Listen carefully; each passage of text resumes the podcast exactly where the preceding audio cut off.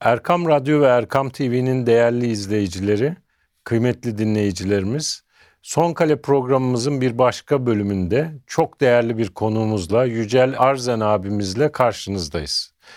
Yücel abi sizi e, pek çok şekilde tanımlayabiliriz ama sizin tercihiniz müzisyenlik. Hayatınızı verdiğiniz müzisyenlik herhalde. Evet yani müzisyen yani Musaların sanatını yapan. O, o demek. Ömrünüze bereket abi. Eyvallah. Ömrünüze bereket. Ee, besteciyim, sanatçıyım ve şimdi de nasip oldu 28. dönem e, AK Parti İstanbul Milletvekiliyim. Bizlerin vekilisiniz. İnşallah. Allah sizlerden razı olsun. Biz de Son Kale programımızda aile konularını gündeme getiriyoruz. Ve sizden hazır programımıza gelmişken bir talebimiz bu konunun mecliste de gereken hassasiyetle ele alınması. Siz zaten bizim Alıyoruz pek çok zaten. çalışmamıza destek oluyorsunuz. Sizlerin oradaki varlığı bizleri daha rahat ve mutlu hissettiriyor.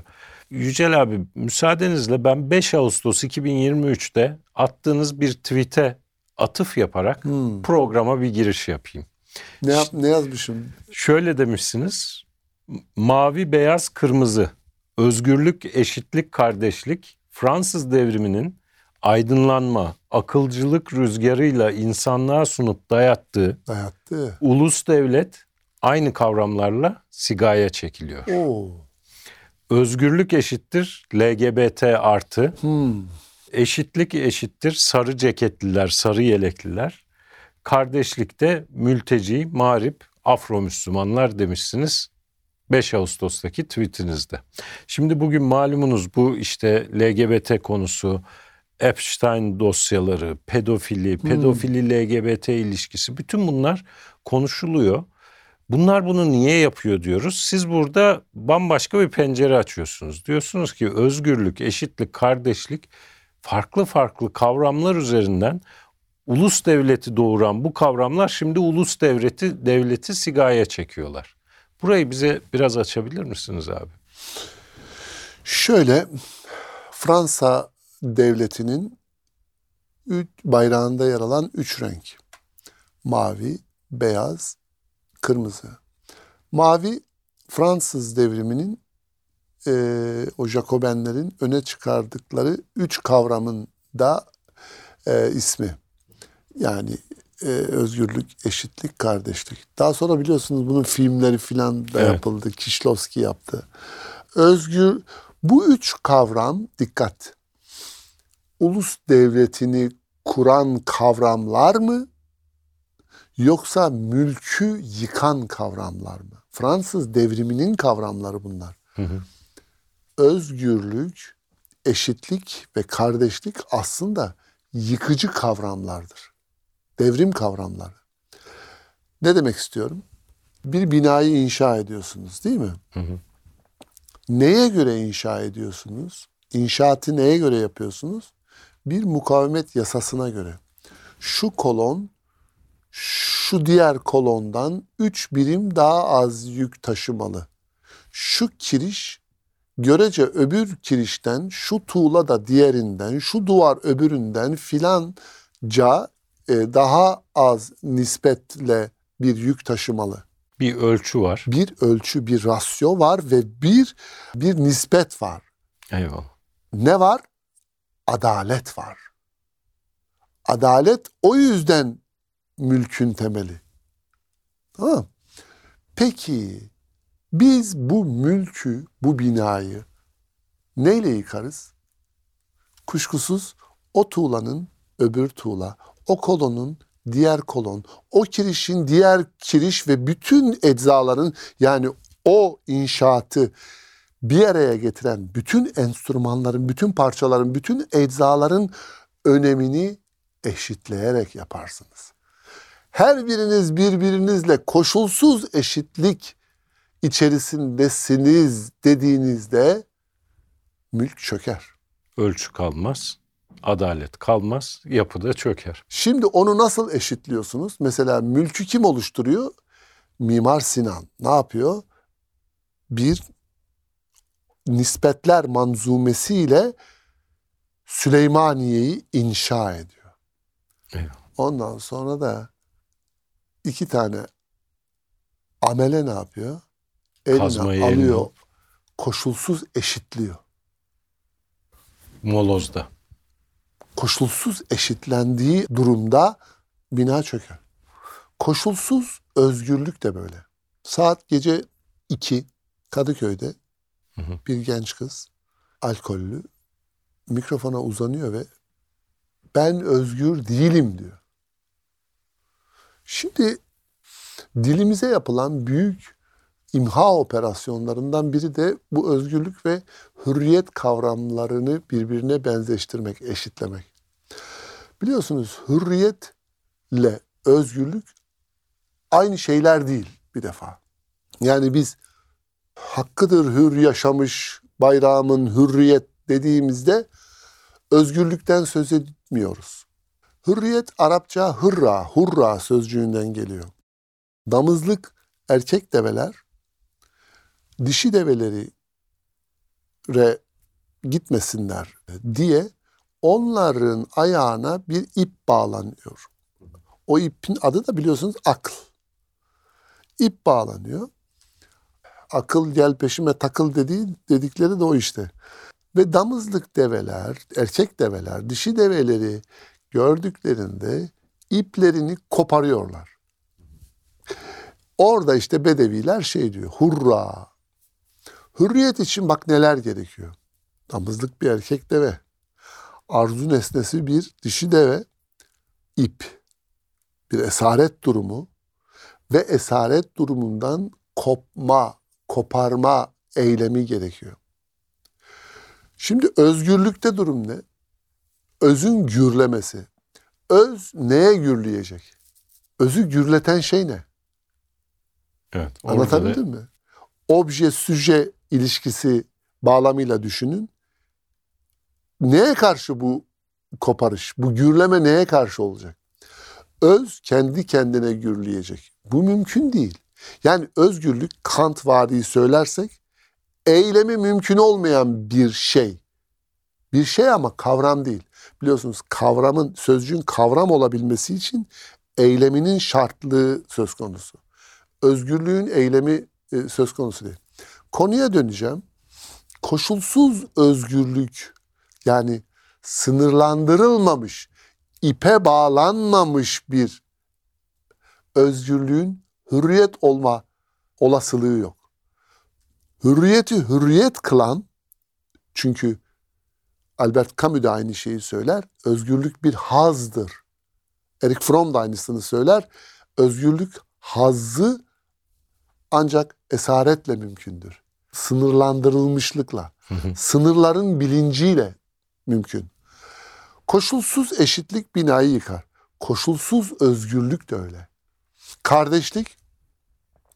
Şimdi biz ulus devleti mutlakiyeti yıkıp burjuvanın ele geçirdiği, kapitalizmin artık kendisini siyasal olarak da bayraklaştırdığı ulus devlete e, geçişte bu üç kavramı kullandı Fransa ve dünyaya model oldu. Kapitalizm bütün dünyaya hükmetme sürecine o devrimle birlikte başladı. Evet. Kapitalizmi oradan kurdularsa yeni kapitalizme, post kapitalizme Bir yerden devam etmeleri Tabii, gerekiyor. Oradan başlayacaklar. Yani kapitalizmi kuranlar onu değiştirecekler. Bize mi kaldı? Tabii ki Kur'an değiştirecek. Masayı kim kurduysa o değiştirecek. Evet abi. Şimdi Nat Rothschild Ro- Rothschild ailesinin son varislerinden Hı hı. bir tanesi açıklaması şu. Artık küresel kapitaliz küresel sosyalizme geçebiliriz diyor. Şimdi ben burada bizim aile çalıştayının açılışında yaptığınız konuşmadan bir bölümü okumak Öyle mi? istiyorum. Orada da şunu söylemiştiniz. Müzikte, sinemanın bütün alt metinlerinde aile hep parçalanmak istiyor. isteniyor. Çünkü kapitalizm tek tek Hmm. her bireyi bir ticarethane olarak tanımlıyor. Kişi üzerinden aile parçalanmak isteniyor. Fakat biz insana, insan medeniyetine inananlarız. Of. Şimdi Tweetinizden başladığımızda dedik ki ulus devletleri bu kavramlarla sigaya çekiyorlar. Hmm. Mutlakiyeti bu kavramlarla ulus devlete indirgediler. Şimdi ulus devletleri aile ve toplumu çözerek bireye indirgemek. Yani çevrim içi şirketler, çevrim içi bireyler ama çevrim dışı devletler. Evet. Devletler çevrimin dışında, şirketlerle bireyler baş başa kalmış durumda. Bakıyorsunuz işte bir sosyal medya platformunda devletin araya girmesi artık çok zor. Hani işte topluluk kuralları var, bireyler var ve o topluluk kurallarına göre o sosyal medya platformu Amerikan devlet başkanının hesabını bile bir anda şalteri indirip kapatabiliyor Evet. ve anayasaların devre dışı kaldığı, topluluk kurallarının anayasalara, yasalara galebe çaldığı bir iklimdeyiz şu anda. Ve bu iklimin içerisinde bu platformlarda LGBT propagandası, dayatması her yerden yeni kuşaklara, genç nesillere, genç zihinlere boşaltılıyor. Neredeyse boca ediliyor. Ve bunun neticesinde 11 Haziran 2023'te Amerika Birleşik Devletleri dünyadaki en büyük ekonomik ve askeri güç yönetim merkezinde kamu görevlilerinin eliyle ve kendi vatandaşlarının alkışları eşliğinde dünyanın en büyük ekonomik ve askeri gücünün bayrağını kaldırıp onun yerine bu LGBT'nin bez parçasını asıyorlar. Ve bu hani daha önce ulus devletlerin dünya harplerinde bir toprağı işgal ettiklerinde bayrağı değiştirdiklerini gözümüzün önüne getirelim. Hani işgal Evet, evet, ettikleri anladım. ülkenin bayrağını indirip kendi bayraklarını asıyorlardı. Şimdi kendi insanı eliyle bayraklar iniyor, yerine bu çıkıyor. Ve burada da sanat çok büyük bir e, propaganda aracı olarak kullanılıyor. Bu noktada siz bir sanatçı olarak, müzisyen olarak sanat camiasında yaşananlara dair ne söylemek istersiniz? Şimdi LGBT artı şimdi o artının yanına bir kelime daha koydular biliyorsunuz. Q. Evet. Cures. Evet. Ne bu? Akışkan cinsiyet dedikleri. Ucu ucubeler. Evet. Ucubeler. Şimdi mesela Hollywood örneklerine bakalım. Mesela X-Men. X-Men serisi. Tam ucubeler üzerine kurulu. The Greatest Showman. Ötekiler Others dedikleri grup. Yani tanımlanamamışlar. Garip garip tipler. Tamam mı? Peki kapitalizm bilinci ne yapmaya çalışıyor? Çok güzel. Evet. Ne ne yani? Dertleri ne bunlar? Kafirin planı ne olabilir? Eyvallah. Büyük komplo teorileri yapıp televizyon ekranlarında bunları bildiklerini iddia eden bir dolu lafazan var. Ve pek çoğu da zarar veriyor aslında. Kafirin ne yaptığı planından öte bizim planımız ne? Asıl mesele bence o. Bizim bu imtihandaki dayanma biçimimiz ve kendimizi koruma biçimimiz. Tamam mı? Bunun üzerine de düşünmek lazım. Bakın kapitalizmin nasıl yıkılabileceğine ilişkin Saint-Simonlar Fransız devriminden hem hemen sonraki e, sosyalist kuşaktan hareketle Marx ve Engels kapitalizmi ortadan kaldıracak gücün işçi sınıfı olduğunu öngörür ve işaret eder. Proletarya der onlara.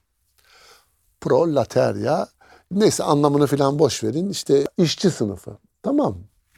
Niye onları öngörmüştür? Çünkü onlar geleceği olmayan en zayıf halkadır. Kapitalizmin en zayıf halkasıdır. Fakat gelişen süreç Marx'ı, Engels'i, Saint-Simon'ları vesaire hepsini alaşağı etti. Niye? Çünkü işçi sınıfı kapitalist üretim biçimine göbekten bağlanmıştı. Sosyal sigortalar, emeklilik, maaş vesaire işte Hı hı. şey, gerekçelerle, yaşamsal gerekçelerle kapitalizmin en bağımlı halkası haline geldiler. Dolayısıyla bir süre sonra kapitalist devletin savunucusu haline geldi. Ontolojik bir bağ kuruldu Ya. aralarında. Bu sefer Frankfurt okulcular ve efendim söyleyeyim, öze- mesela Herbert Marcuse bu konuda e, 1960'lı yılların sonunda başka bir kesmi şey yapar, hmm, öngörür kapitalizmin yıkılması için. Kim onlar? Onlar işte o cures dedikleri ucubeler. Kapitali yani de, sistemin dışında kalanlar, Marjinal olan. marjinaller. Marjinal olan. İşsizler. Efendim söyleyeyim. Bastil hapishanesinden kaçırılanlar yani. Hı hı. İşsizler, sakatlar, eşcinseller. Çok önemli bir e, bölümü de eşcinseller bunların. Devletin tanımlayamadığı, tanımlanamamış olanları, devletin doğal teröristleri. Tamam? Bunları öngörür ve ama bunlar bir araya gelip yeni bir devlet kuramazlar. Bilinçleri yok eleştiri. Ne yapmak lazım peki? Herbert Marcuse mezar taşında cevap verir bunlara. Devam. Devam diye yazar. Şimdi gezi sürecine bir bakın. Gezi süreci bütün ötekilerin birleştirildiği bir hemzemin çabasıydı. Marjinallerin Tabii. Kimler vardı? normali tanımladığı bir İşte ortamda. eşcinseller vardı. Devletin, değil mi? Statükocu devletin tanımlamadığı. Ya pembe ya mavi olacaksın. Kürtler biliyorsunuz Türkiye Cumhuriyeti'nin tanımlanamamış bir bölümüdür. Tanımlayamadılar yani Türk Kürt. Kürt'e yoksun dediler ya AK Parti 2001'den önce hatırlayın. Kürtler yok. Ama tabii burası e, bir batıcı akılla konsolide edildi. Asıl sorunu oydu. Ve Gezi bu anlamda Herbert Marcuse'ci bir eylemdi. Şimdi çok endişelenmeye gerek yok. Bakın ben e, e, yani e, bizim var olma arzumuzun, dünya üzerinde hayatta kalma arzumuzun modayı alaşağı ede- edeceğini düşünüyorum. Bunların hepsi birer moda.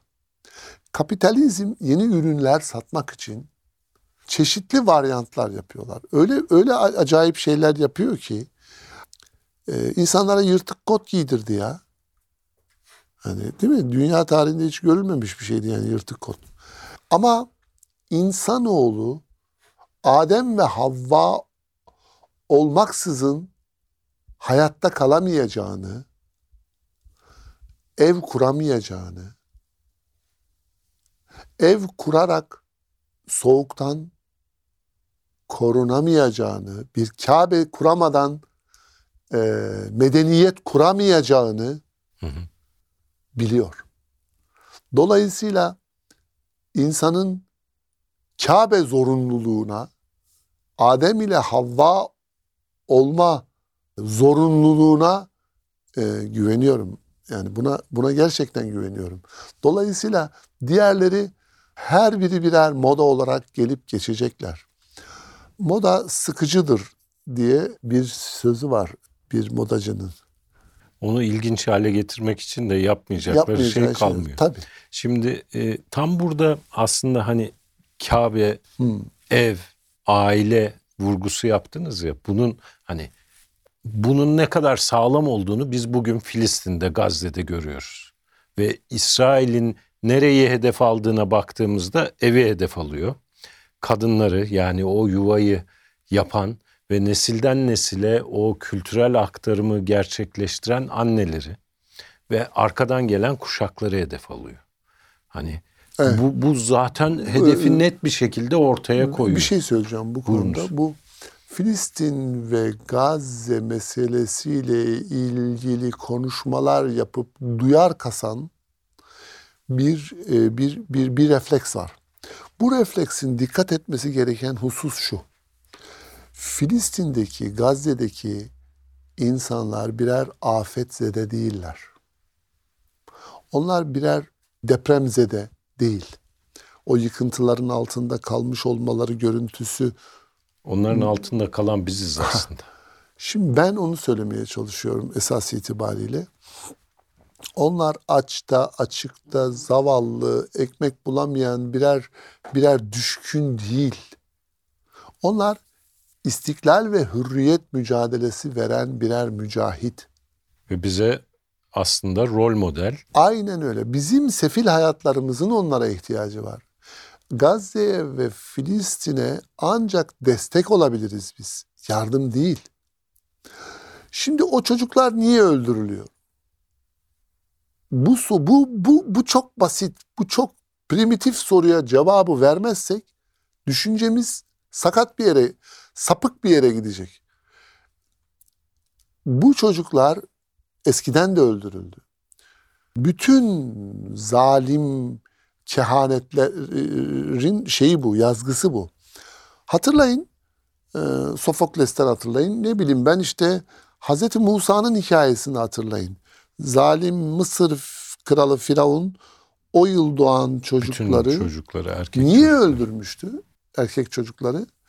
Çünkü kendi krallığını alaşağı edecekti. Statükoyu yıkacak evet. olan gelecek. Gelecekti.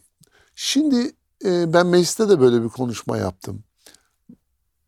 İsrail Firavun'dan öğrendiğini Bu çağa uyar. bu çağa uyguluyor. Bu çocukları, bebekleri niye öldürüyor? İleride birer Ebu Ubeyde olabilirler kehanetiyle öldürüyor. Biz bu zulümden kaçıp kurtulan Musa'lara inandık. Geleceği öldüremezsiniz. Gelecek öldürülemez. Şüphesiz geleceği yalnızca Allah bilir. Biz de ona iman ederiz tamam mı? Amin. Ben bu meseleyi böyle okuyorum ve böyle okunması gerektiğini ısrarla vurguluyorum. Diğer türlüsü bizi insancıl yapar. İnsan yapmaz. Bizi hayvancıl yapar. Biz biz hayvanlarla birlikte yaşarız ya. Biz nereden çıktı hayvanseverlik, insanseverlik, doğa severlik? Böyle bir refleksimiz yok bizim. Yine Filistin üzerinden müsaade ederseniz bir şey daha söyleyeyim. Şimdi bir takım zavallı aklı evveller şöyle şeyler de söyledi. Ya Filistin için koşuyorsunuz da bak işte 12 tane şehidimiz var. Onlar için niye eylem yapmıyorsunuz filan gibi zavallıca şeyler söylediler. Ondan mahkemeye verdik biliyorsunuz. Söyleyen insanları. Hatta meclis özel bir oturum yaptı. Tabii. Daha sonra başkanlık tezkeresi de yayınlandı. Evet. Şimdi Gazze'yi İstanbul'dan, İstanbul'u Hatay'dan, Hatay'ı Uygur'dan, Uygur'u Afrika'dan, Afrika'yı Saraybosna'dan. dan ayıran zihniyet doğru bir zihniyet değildir. O zaman tekrar başa dönelim. Ha. Fransız devrimindeki eşitlik, özgürlük, kardeşlik bunları birbirinden ayırdı. Fazıl Hüsnü'nün e, bir şiiri var. Ayırmış kardeşliğimizi ulusların çizgisi. E, gökyüzünde kuşların, yeryüzünde ku- kurtların kardeşliğini. Ulus devletlerin çizgilerini aşacak insanın e, birlik arzusu. Ve yani bizim biz neye talibiz? Hani bizim alameti farikamız ne? Biz Yunan'dan çok daha iyi görsel ürünler çıkarttığımız için mi biz biziz? Biz e, ne bileyim ben hat sanatında mesela e, işte Çin'den çok daha iyi ürünler çıkarttığımız için biz mimaride olağanüstü işte ne Tac Mahal'dir değil mi? Ulm Katedrali'dir, piramitler müthiş. Hayır. Bizim büyüklüğümüz burada değil. Biz dünyadaki bütün istiklal yürüyüşünün önde, önderiyiz biz. Biz hürriyet savaşının, hür olma arzusunun simgesiyiz. Biz mazlumların hür olma arzusunun simgesiyiz. Türk beklenendir de bu demek zaten. Ve belki ilk başta yine söylediğiniz Heh. kavrama vurgu yapalım Yücel abi. Adalet. Evet. Yani bi- bizim işte devleti ebed müddet dediğimiz o devlet geleneğimizin temsil ettiği ve devlet dairesi diye de kavramsallaştırılan şeyin merkezinde hep adalet var. Dolayısıyla bu bireysel hak ve özgürlükler, özgürlük, eşitlik gibi cafcaflı kavramların ifsad edici özelliklerini hep zihnimizin bir yerinde tutup kendi medeniyetimizden, kendi hazine sandığımızdan, geleneğimizden, örfümüzden, töremizden ilham alarak bugünü anlamak ve yorumlamak noktasında adil davranmamız gerektiğini Doğru. Bakın moda çok sıkıcı bir şeydir. Ee, e, e, lafına ben de katılıyorum. hı. Bu bizi e, yani onların bu kadar hızlı değişimi refleks olarak bizi muha- dikkat muhafazakar yapar. Şimdi bu tehlikeli bir kavram. Yani Prens Charles ya da işte şimdi e, Kral. Kral. Charles oldu. Kral Charles'ın ve muhafaza edecek bir külliyatın, bir mülkün, bir sermayen var. Senden daha muhafazakarı da yok zaten. Senin muhafazakarlığını anlarım. Ama biz Hazreti Bilal'in torunlarının muhafaza edecek neyi var? Bizim muhafaza edeceğimiz şey başka bir şey. Başka bir kavram. öte bir kavram. Heh. Dolayısıyla hani bizim gelenekçilik sözcüğüne karşı karşıyım ben. Siz gelenekçi misiniz diye soran birine hayır ben gelenekçi değilim. Ben geleneğim diye cevap veriyorum. Gelenek benden ayrı bir bir kavram değil. Ben onun zaten içinde yüzüyorum zaten. Dolayısıyla şimdi mesela çocuklarımıza e, kendi geleneksel sanatımızın işaretlerini verirken dikkatli olmamız gerekir. Neden? Herkes geleneğin güvenli limanlarında suya inmek isteyebilir. Ama bizi esas itibariyle bu alem şehadet evreni. Biz şehadet edeceğiz. Ee, annemizin güvenli e, ve e, dulda ve ılıman sula- suları bizi kesmez. Biz modern sanata ve hatta avantgard sanata ilgi duymamız lazım. Çocuklarımızı bu konuda yönlendirelim. Ya Osmanlı'da bu kadar Ebruzen yok ya. Bu nereden çıktı bu kadar Ebru sanatçısı, tesip filan? Hayır. Çocuklarımıza tamam mı? Modern sanata gidin ve orada ürünler verin. Korkmayın.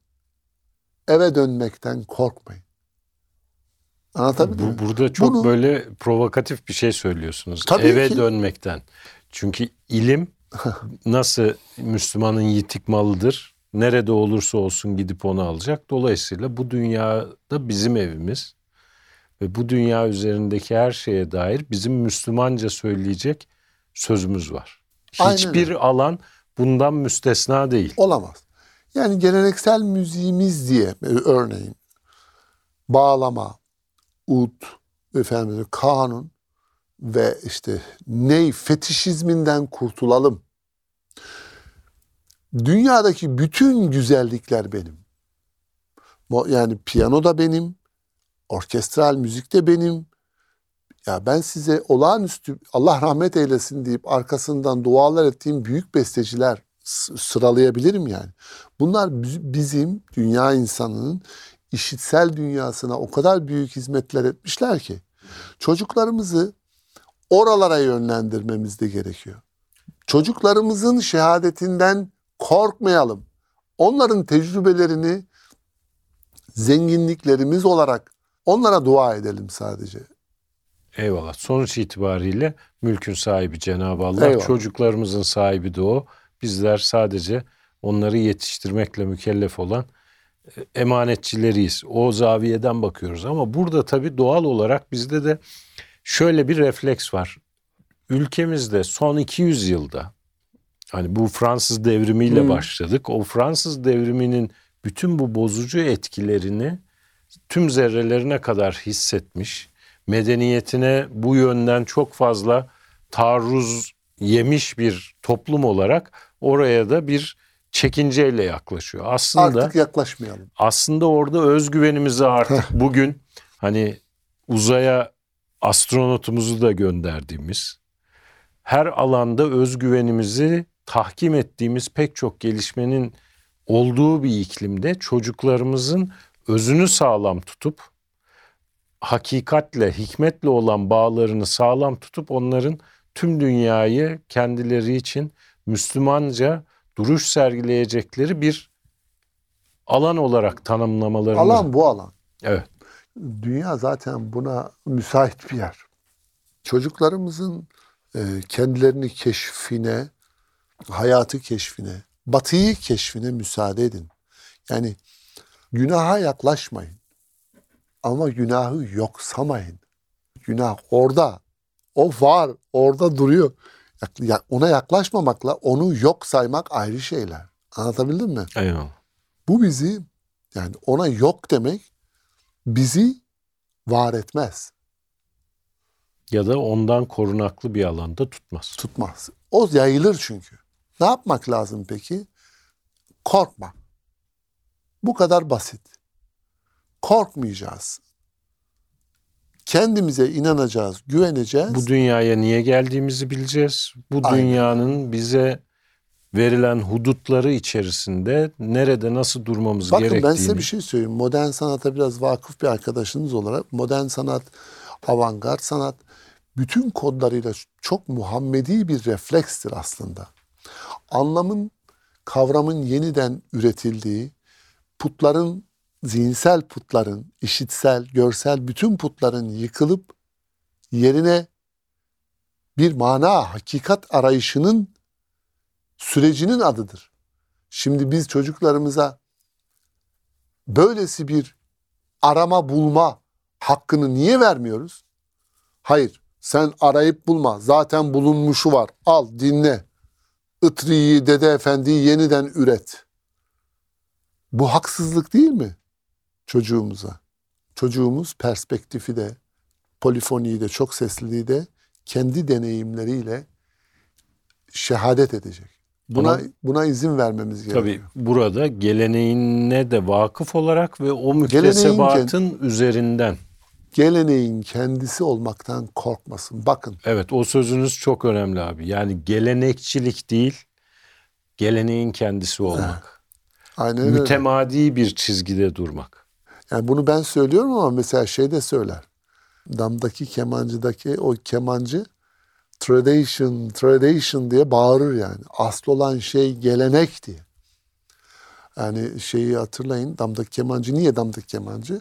Damdaki kemancı esas itibariyle bir Yahudi ailenin Rusya'daki komik hikayesini anlatır. Yine bir Yahudi hikayesi. O yüzden dünya çapında yani Anla- anladınız ne demek istediğimi. Evet sanat ve kültür endüstrisinin Tamam anladık ama n- neyi şiar ediyor?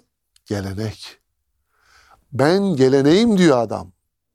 Tamam mı? Yani kendisini geleneğin dışında tutup araya mesafe koyup gelenekçi yapmıyor. Anlat, dem- Evet. Anlattım. Tamam. ve, ve biz buradaki bütün illüzyonlara da uyanık olup geleneğin yerine kendisini koyup bizim kafamızı karıştırmaya Hoppa. çalışanlara da Hah, e, alan açmadan ya. bu şuurla inşallah gideceğiz. Çok teşekkür ediyoruz abi. Su gibi aktı geçti Eyvallah. program. Değerli izleyicilerimiz, kıymetli dinleyicilerimiz, Son Kale programımızın bir bölümünde daha Yücel Arzan abimizle eşitlik, özgürlük, kardeşlik kavramlarından başladık. Ulus devlet, ailenin buradaki yeri ve buraya yönelen tehditler, kapitalizm dolu dolu bir program yaptık. Çok teşekkür ediyoruz bizleri izlediğiniz, dinlediğiniz için. Allah'a emanet olunuz. Allah'ın selamı, rahmeti, bereketi üzerinize olsun.